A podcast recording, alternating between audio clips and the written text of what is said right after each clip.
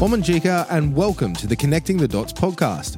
I'm Tony Armstrong, and this podcast is all about celebrating Indigenous art and design in all of its shapes and forms. This podcast also marks the opening of Wurrdha Marra, NGV's new exhibition.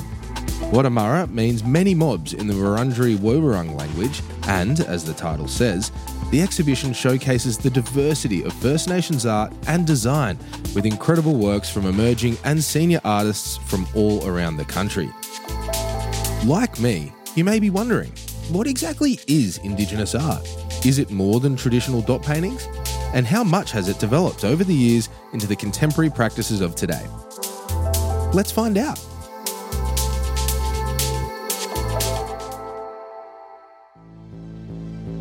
In this episode, I'm joined by two incredible artists, both who have work in the exhibition, Tony Albert and Keemon Williams.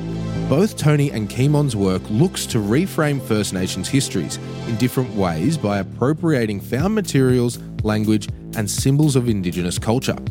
Keemon is the youngest artist in the show, while Tony is a senior figure in the art world who is known for using what he calls Aboriginalia. Tony, Keemon, thanks for coming on. Thanks for having us. Yeah. Tyrone, I'll start with you. Can you introduce yourself? Who's your mob? Where you're from? And maybe talk a little bit about your practice. Well, I'm a far north Queensland boy, around Townsville, Cairns, Gidame, Yidinji, Kuku Yalanji, all those mob connections, but lived and worked across Brisbane and Sydney at the moment, which is quite wonderful as an artist to have that kind of span. Brisbane is where pretty much I call home, but Sydney is really not only my adopted home, but I think in the art world, the platform for the rest of the world, and that connection and that, you know, incredible opportunity which a place like Sydney really offered me, you know, about a decade ago, and I just can't leave yet. Well, it is a beautiful place, and particularly if you've got a reason to be there, why would you go anywhere else? Keemon, exactly the same question to you. Introduce yourself. Who's your mob? Where you from? Yeah. Talk about your practice a little bit. Yeah, my name's Keemon. I'm a Koa, Kuku Yalanji and Meriam Mir, and born in Brisbane but grew up in Cairns, far north Queensland, so I like it hot, and I mean, even now I'm not like wearing really warm stuff. I just love that kind of like defying the temperature sort of aesthetic. And yeah, coming up at the moment in an interesting place, I think, exploring practice in a way that kind of heals and affirms mob through personal experience.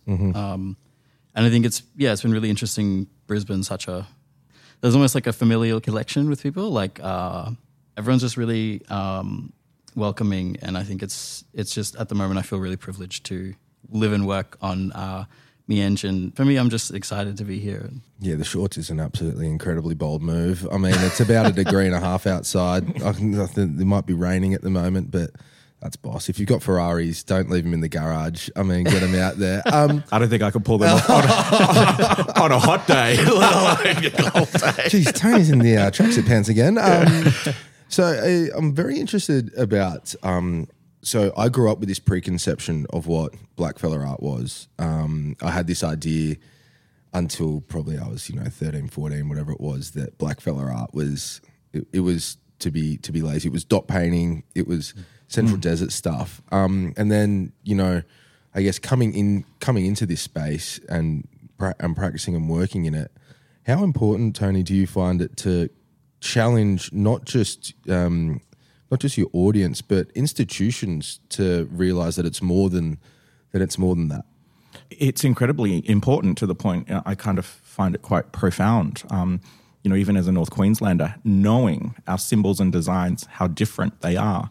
My idea of Aboriginal art was exactly the same. It was a dot painting from the desert, and we've had to not only escape that way of thinking, we've had to rigorously challenge it. For me, it wasn't until seeing the work of, probably around the same age as you're talking about, of Tracy Moffatt and Gordon Bennett, and these incredibly powerful works that resonated a story of who we are, not so much what we were supposed to do or supposed to be, but it's like, that they took a bit of your heart and put it on a canvas or a photograph, which, to me, not only challenged that idea of what Aboriginal art was, but for me as a person too, what art was, and in more general to that was a very beautifully painted picture. You know, the whole idea of contemporary or conceptually based art, you know, didn't even register on the radar, and particularly with mob, like, you know, we're lucky to have anything on the wall, let alone in, you know, this inheritance of what art was, even in a beautiful traditional style of what it was. But it was certainly artists like that which first made me really switch on to the power of art, how a visual can make us think, how it can make us feel, and how it can resonate really inside of us. And that was you know, one of the most pivotal moments I think in my life was seen and understand, and, you know, to quote Tracy Moffatt, something more. Yeah. Mm-hmm. Well, like, it seems like the more I'm learning about art, it can be this really great mirror of who you are, and then when you see a place that doesn't represent you, that can then be a double down on, I guess, internalize, whatever it may be. Using humor is something that both of you do. Now, I'm loving your earrings. Thank you. They are earrings that say plastic on them in the shape of a pink boomerang. But I mean, how important and how powerful do you see humor as a tool to convey message, almost subversively, like bring people in before they realize what you're saying? I guess from the expectation of an audience, I think they expect either beauty or sadness or something to really move them and compel them. But I think humor is just the universal language. And I think for me, it's like, I can't always make art, what you say, like blackfella art, and then white art. It's like the humor's the ingredient that makes it palatable to all tastes. I think it's something that helps to break down the barrier, because there's a lot of barriers in art. And I think it's something that if you set that precedent of, hey, art can be profound and also funny at the same time, I think it allows everyone to be on board. And it's not to say that that art can't be serious. I think a lot of humorous art is very serious, because it's like, it's so ridiculous you have to laugh. I think for me, it's just been a sort of platform, a little secret ingredient, I guess, to sort of, just elevate the work and allow it to be understood, but also so that for more people than just mob, it can be something that's owned. Mm. People can take the message on and not see it as something that is defamatory or it's going against you. It's like, no, this is all our story and let's laugh together. Yeah, like empowering, right? It is so cultural as well. Like, no one can make a joke or a laugh out of complete poverty like blackfellas can. You know, there's always there's a glint in the eye, a reason to laugh. But I look at humor, I say it's a guerrilla tactic. It's an opportunity to infiltrate. And when I say guerrilla, it is about almost like infiltrating the enemy, you know, tough way of talking about, I guess, the serious notions of it. But it's much easier to make people laugh at something than to throw facts or statistics or the truth in their face, you know. And that has been an incredible tool for me, because it might not be till that night in bed or a month later, or the encounter of an experience for a non-Indigenous person to go, that's what they were talking about.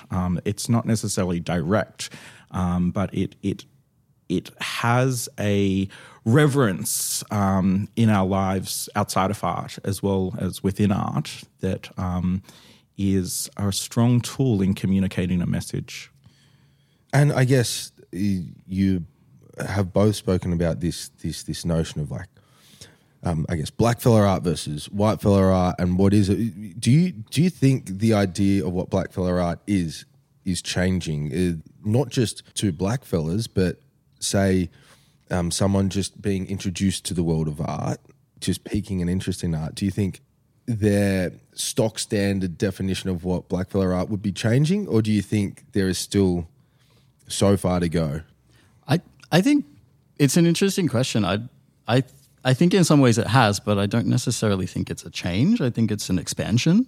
I think especially with digital media, social media, all of these things, it allows suddenly, multi-generational conversations to exist at the same time. And I think that's something that we haven't really had before. And I think It's just really interesting that I think we're in a time now where because the view is so much more centered on the individual now, that if that individual is an artist, in a sense, they become the tastemaker for the culture, and they can come in and they can expand it, or they can show ways that experience has a kind of like an elevated quality of this deserves to be celebrated. This deserves to be an object of beauty or desire or contention, and I'm going to communicate that through art.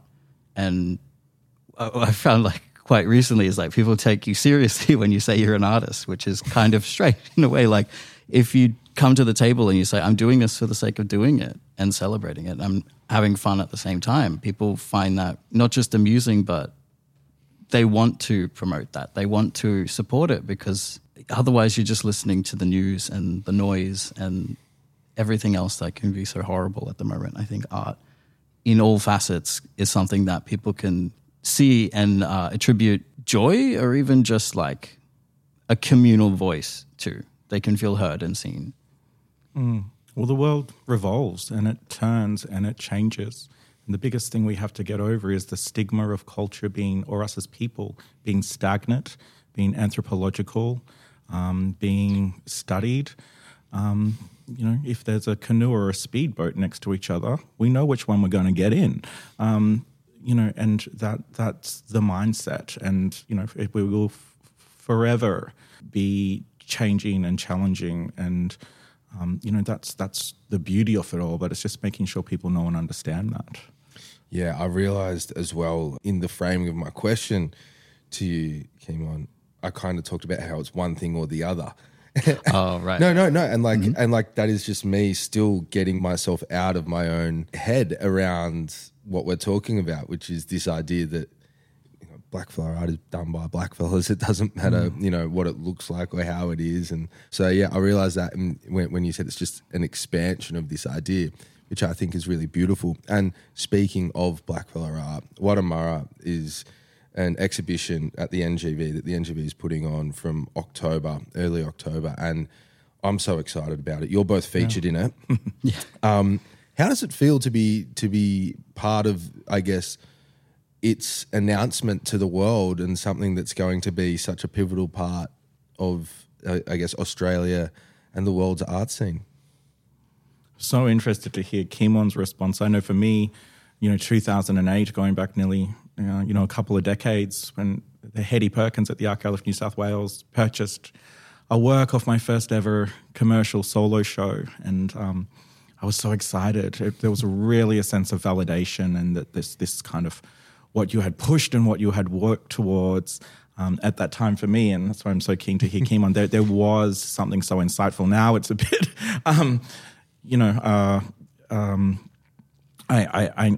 I need to look back a lot more at that excitement and at those opportunities. But it is really great to see dedicated Aboriginal art spaces, an opportunity for that dialogue amongst ourselves as people. We're too often pitted against each other, particularly in the idea of traditional and urban within the context of art.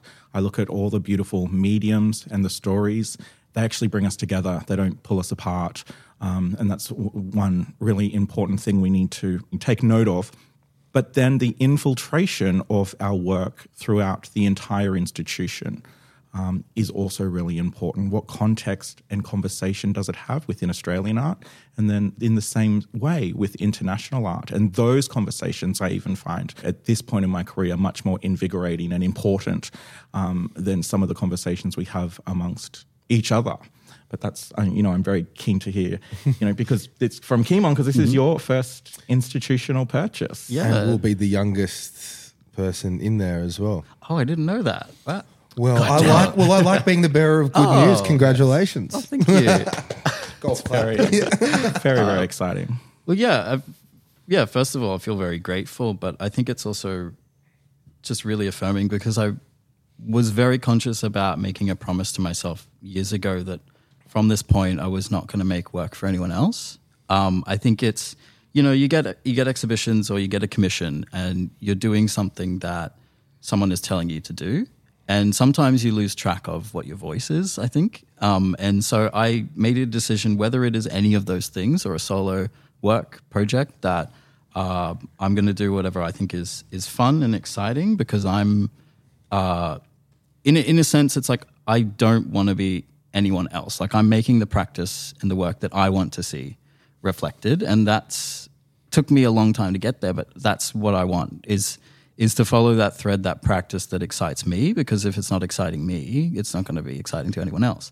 And so, yeah, when I got that offer, I think it was quite emotional, but I think it was more so affirming that for so long, I think, you know, especially when you're emerging and you're independent, it's like I'm still putting 80% of my salary into my work, because I can't not do that. You know, if I don't make those sacrifices, I'm not in this room having this conversation.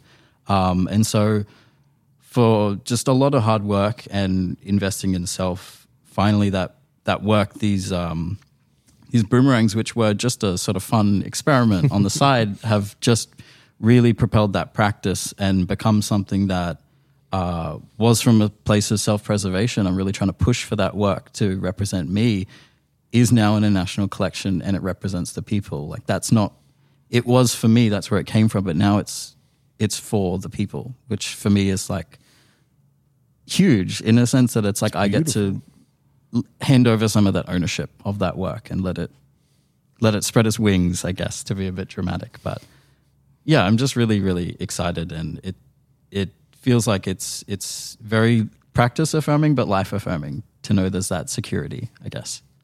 Very inspiring. Yeah. Oh no, that really is. And I suppose as well, you know, to be in institutions that are traditionally white spaces, and then to come in and do what you're both doing. You said it was just affirming, but do you feel like there's also like more to it than just the work itself? There's like meaning from a whole mob point of view about what it is you do, particularly when it goes into these institutional spaces that traditionally haven't necessarily been spaces for blackfellas? I'd like to think so. I always say that white spaces made by white people for white people. Society, you know, it goes back to the earlier conversations as well. It's we are changing. The world is changing.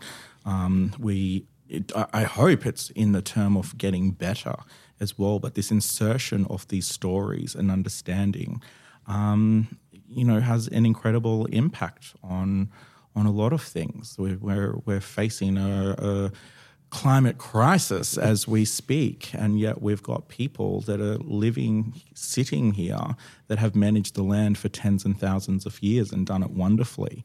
It's been destroyed in a 200-year period. So, you know, these stories open up a lot more symbols and meaning and understanding who we are, where we sit, our sense of space and place, and really are in a non-condescending way, changing the world that we live in. And, that's incredibly important. And to think, you know, art or creatives have kind of led all revolutions and markers for incredible change. And, it's wonderful to be involved in that world within these kind of conversations. Yeah, I agree, and I've been conflicted in my own practice too, trying to think about what it means to make art and how that in itself is a language. And there's like so much of my mob where it's like I don't know our language, but I know that the greatest Indigenous language has always been what we do, our practice, our everyday. And I think that to be at a point where it's in an exhibition like this where there's such a diversity of work that expands that language of what it means to be Indigenous and expands that language of what it means to practice as an Indigenous person. I think it's an honor, but I think even reflecting on my practice and my being, you know, I'm Indigenous, but I'm also queer. I think it's a thing where you're always kind of combating, like, where are your boundaries? Where are the hazards of where's going too far, where's not powering through enough? And I think... yeah, with the work, it's like there's language in the work that's affirming, traumatic, depressing, luxurious, but then also a bit sleazy. And I think that that's something that I'm glad that gets to exist in a space like this, in an institution like this, to kind of push that that stereotype of what it is to be Indigenous, or like incorporate more life-affirming things into that work so that people see stuff like that and they understand that it's not just about, you know, our practice is sacred, but we're more than just a sacred being that's, you know, can't be talked to or can't feel pleasure, can't, you know, I think it's important. Still modernity, yeah. Yeah, and it's important not to celebrate Indigenous artists, but not to put us in a box where we are these like shamans that, you know, like we're people. Yeah, and yeah, the point you made about where to push and where you're not going far enough equally is dangerous. I think if you don't push, but also equally dangerous if you get it wrong, you know, you got to get it right. Tone, tell me about Aboriginalia. It for me, it started as a collection as a child, and Aboriginalia is this incredible aesthetic of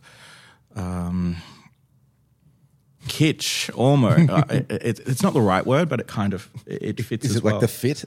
It's you know, the representation of Indigenous imagery on everyday items, which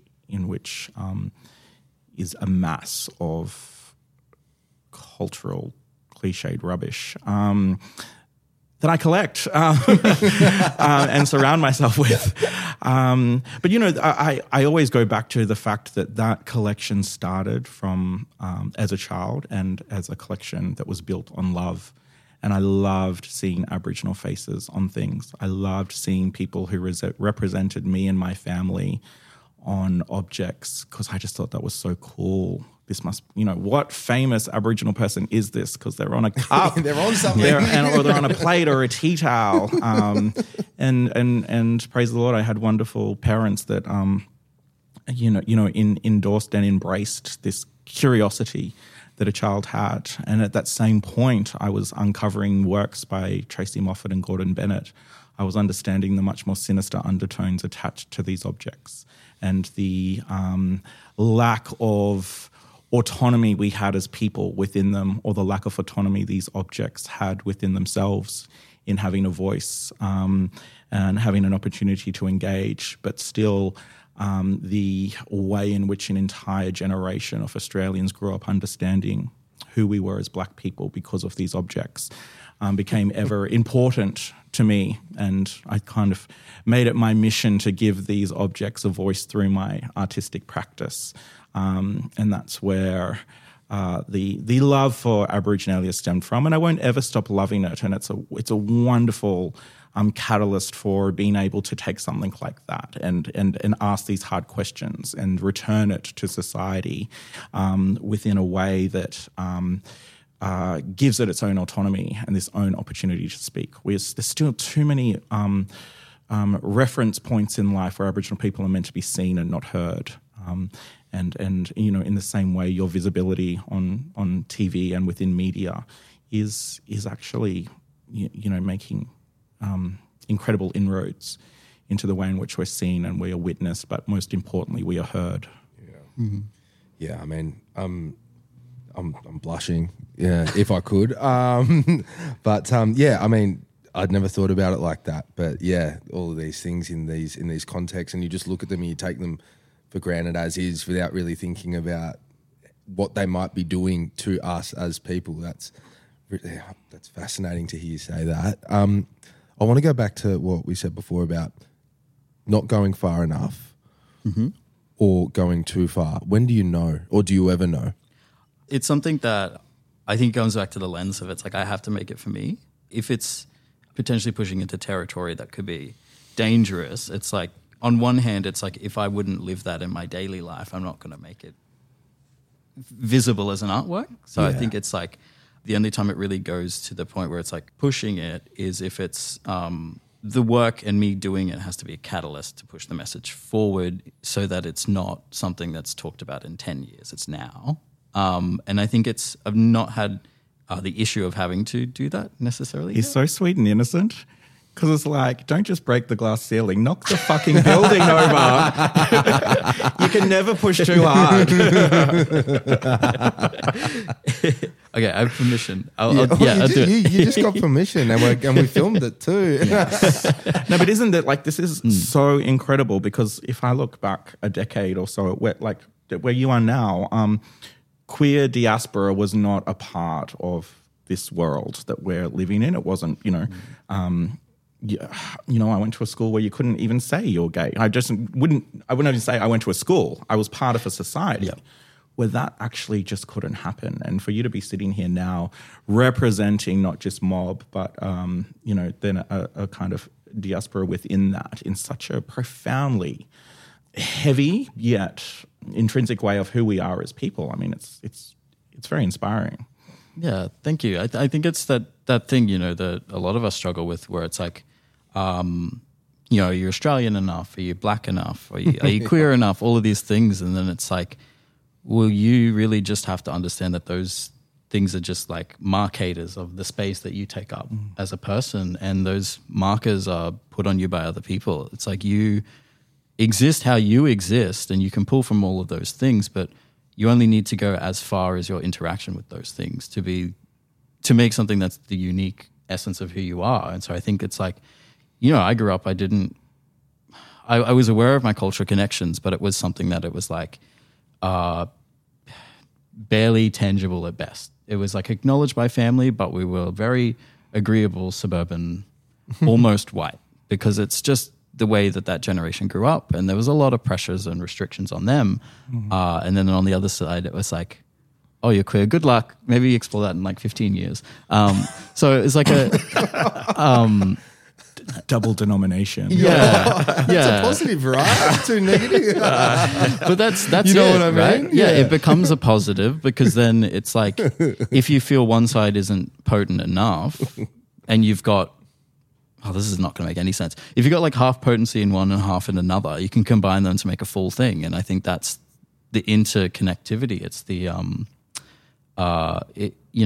I don't need to be queer enough, or I don't need to be black enough. I just need to be me. And those things existing is something that pushes a boundary, because for sure, there's still spaces I don't feel comfortable in. And it's both from a cultural and a sexual perspective. And it's just something that's always going to be there. But in art, that's the only space where I get to make the rules, and people then see the work and then embrace those rules in a, there's a relationship there between the work, the artist, and then the people who look at it.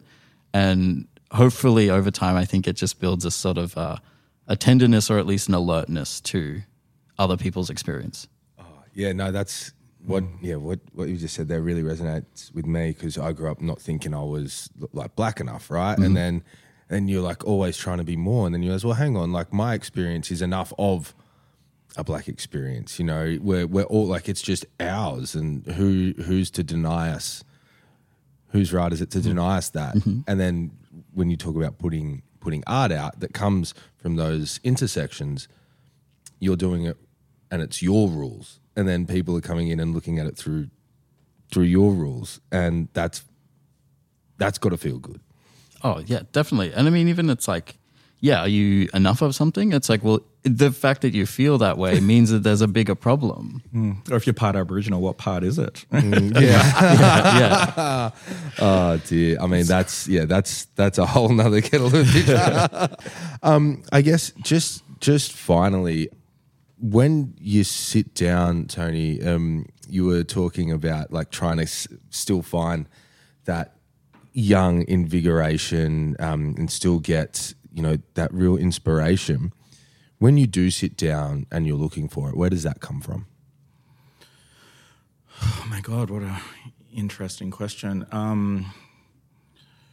The world that surrounds us, I mean, and that's what I really do try to emulate, is that the work comes from a sense of being and an experience. And I try to stay as informed as possible that I can. My life now, is centered, around kids and stuff too now. So it changes a lot. Or you've got, you've got 5 hours of work, of time to do work, to fit in. So you restructure that kind of stuff. But, it is family, it's mob, it's that connection, it's feeling you have maybe the opportunity to be the conduit or the vessel to tell the story. And it always, I think, is reflective from a sense of self, unless you're amazing enough to be given permission to share a story through your own creative talents. But it's the periphery of who we are. And that's, as I've grown, have understood or had the opportunity to travel and understand that periphery and minority exists in all societies, and it doesn't take long to be within that periphery to understand one thing we all have in common, and that is that we're black and we are colonised. So, you know, that's been my journey. But, you know, I do look at people like Keemon and have to go back to that ever inspirational moments in life and think about a lot of the opportunities I get that are really incredible, and to honour that. Mm. Yeah, we don't do that enough, I think. Yeah, don't we all? It's as soon as you do it, all right, next. Yeah, so it's like, next. It's a given or a granted, but to keep writing those wish lists down and you know, to where there's a complacency which I hate, and I think I'm such a believer in telling our children to reach for the stars, and we have to emulate that through our own existence. That's beautifully said and beautifully summed up on, Tony. Keemon, thank you so much for having a chat to us about not only your work, your inspiration and your practice, and I can't wait to have a look at the exhibition. Thanks for having us. Thanks for your time. Yeah, it's beautiful.